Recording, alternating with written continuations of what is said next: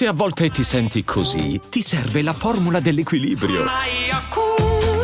Yakult Balance, 20 miliardi di probiotici LCS più la vitamina D per ossa e muscoli. I'm Sandra, and I'm just the professional your small business was looking for. But you didn't hire me because you didn't use LinkedIn jobs. LinkedIn has professionals you can't find anywhere else, including those who aren't actively looking for a new job but might be open to the perfect role, like me. In a given month, over 70% of LinkedIn users don't visit other leading job sites. So if you're not looking on LinkedIn, you'll miss out on great candidates like Sandra. Start hiring professionals like a professional. Post your free job on linkedin.com/achieve today. E adesso un bel caffè finito. Perché rischiare di rimanere senza caffè quando puoi abbonarti a Caffè Borbone? Prezzi vantaggiosi, costi di spedizione inclusi, tante possibilità di personalizzazione e l'abbonamento lo sospendi quando vuoi. Decidi tu la frequenza, la qualità, scegli tra le cialde e capsule compatibili e crea il tuo mix di gusti e miscele. Mai più senza caffè con l'abbonamento Caffè Borbone. Tutte le info su caffèborbone.com. Io credo che una delle cose più importanti che deve saper fare un giornalista, eh, un critico, ma chiunque, chiunque in verità, un- una delle cose più importanti che deve saper fare chiunque eh, vuole dare un'opinione, quindi per se stessi, è saper contestualizzare quello che accade, dove accade, come accade, quando accade. Perché altrimenti si rischia di sfociare nel becero populismo, nel- nella semplicità, nella chiacchiera da bar, ignorante, sterile, che per carità è bellissima. Io mi nutro di chiacchiere da bar, ho scritto anche una canzone, Due pizzette e Coca-Cola, in cui dico che ascoltando quelle storie che erano tutto per me, quindi proprio per me la chiacchiera, il racconto è stato un maestro di vita. Quindi non ho nulla contro le chiacchiere da bar, però quelle chiacchiere che elogio sono quelle chiacchiere contestualizzate. Quindi se dobbiamo raccontare un, in un ambiente ignorante un qualcosa di ignorante, allora ci sta.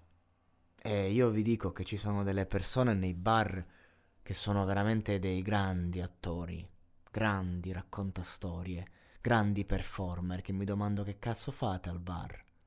Poi ci ho provato alcuni di questi a metterli davanti a una videocamera e poi lì perdono tutto perché non- loro non possono fare i personaggi in quanto sono già dei personaggi.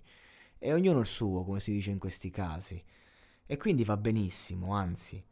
Io sono un, un- un ammiratore, un amante, però quando ti esponi pubblicamente, anche dentro un bar, se vuoi non che la gente abbia rispetto, ma se vuoi avere rispetto di te stesso per quello che dici, un domani quando maturerai, devi un attimo saper contestualizzare. Esempio, l'inno d'Italia cantato da Sylvester, eh, boh, ma come ricordo come si chiama. Perché non, non è un artista che seguo, viene da un talent, è, è il classico artista che è emerso nel talent perché ha, cre- ha generato empatia al pubblico facendo tenerezza, perché fa tenerezza, e- ed ha una voce meravigliosa, assolutamente, una voce fantastica, di altissima, a me non piace neanche molto, però, che vuoi dire? La qualità è la qualità, e spesso la qualità non piace, neanche a chi la esige. E lui canta questo inno d'Italia a cappella in uno stadio vuoto che è difficilissimo e si emoziona, gli si rompe la voce. Partendo dal presupposto che in teatro eh, l'imprevisto è il fuoco che muove il teatro, è il fuoco che muove lo spettacolo.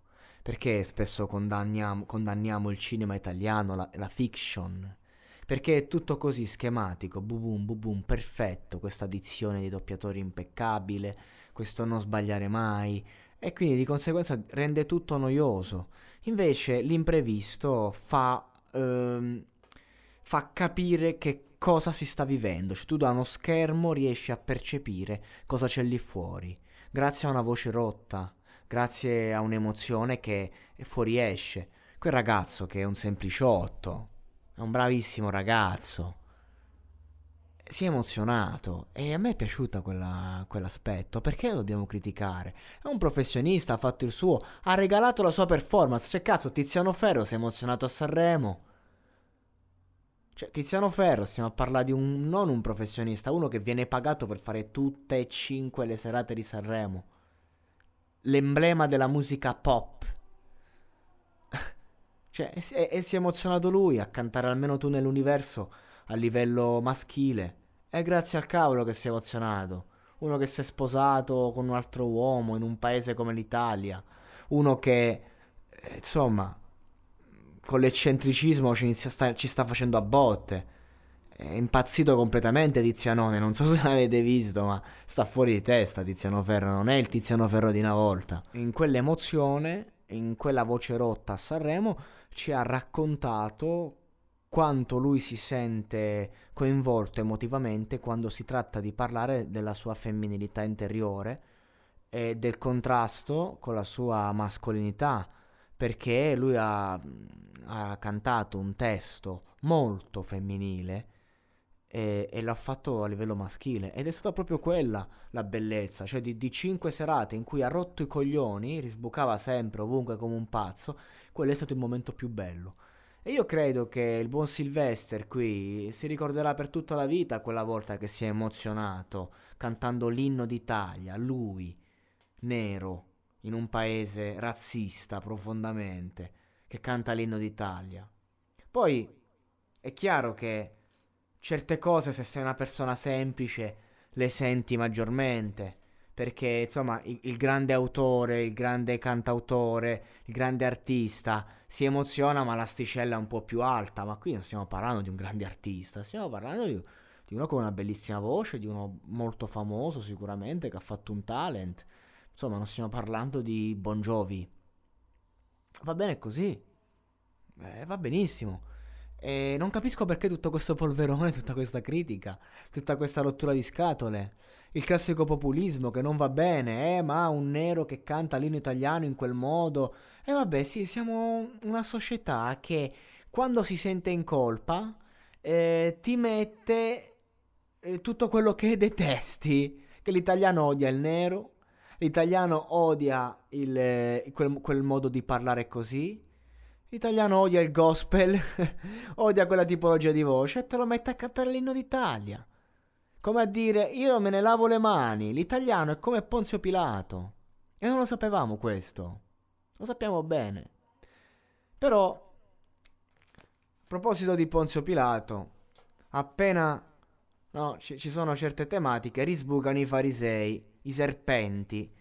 U serpiente, Cirù, sta sempre camaron e mai con Gesù. Sto parlando di Rolling Stone, una testata storica tra le più importanti d'Italia che ultimamente è manovrata da frustrati del cazzo, persone con un sacco di problemi anche di identità di genere secondo me, cioè sono un po' un classiconi quelli che parlano come loro, ne ho conosciuti tanti, perché un conto è uh, l'omosessuale convinto della sua scelta, un conto è quello che rosica, non capisco che cazzo ci avranno da rosicare Rolling Stone, però loro sono lì, sono come dei serpenti, stanno s-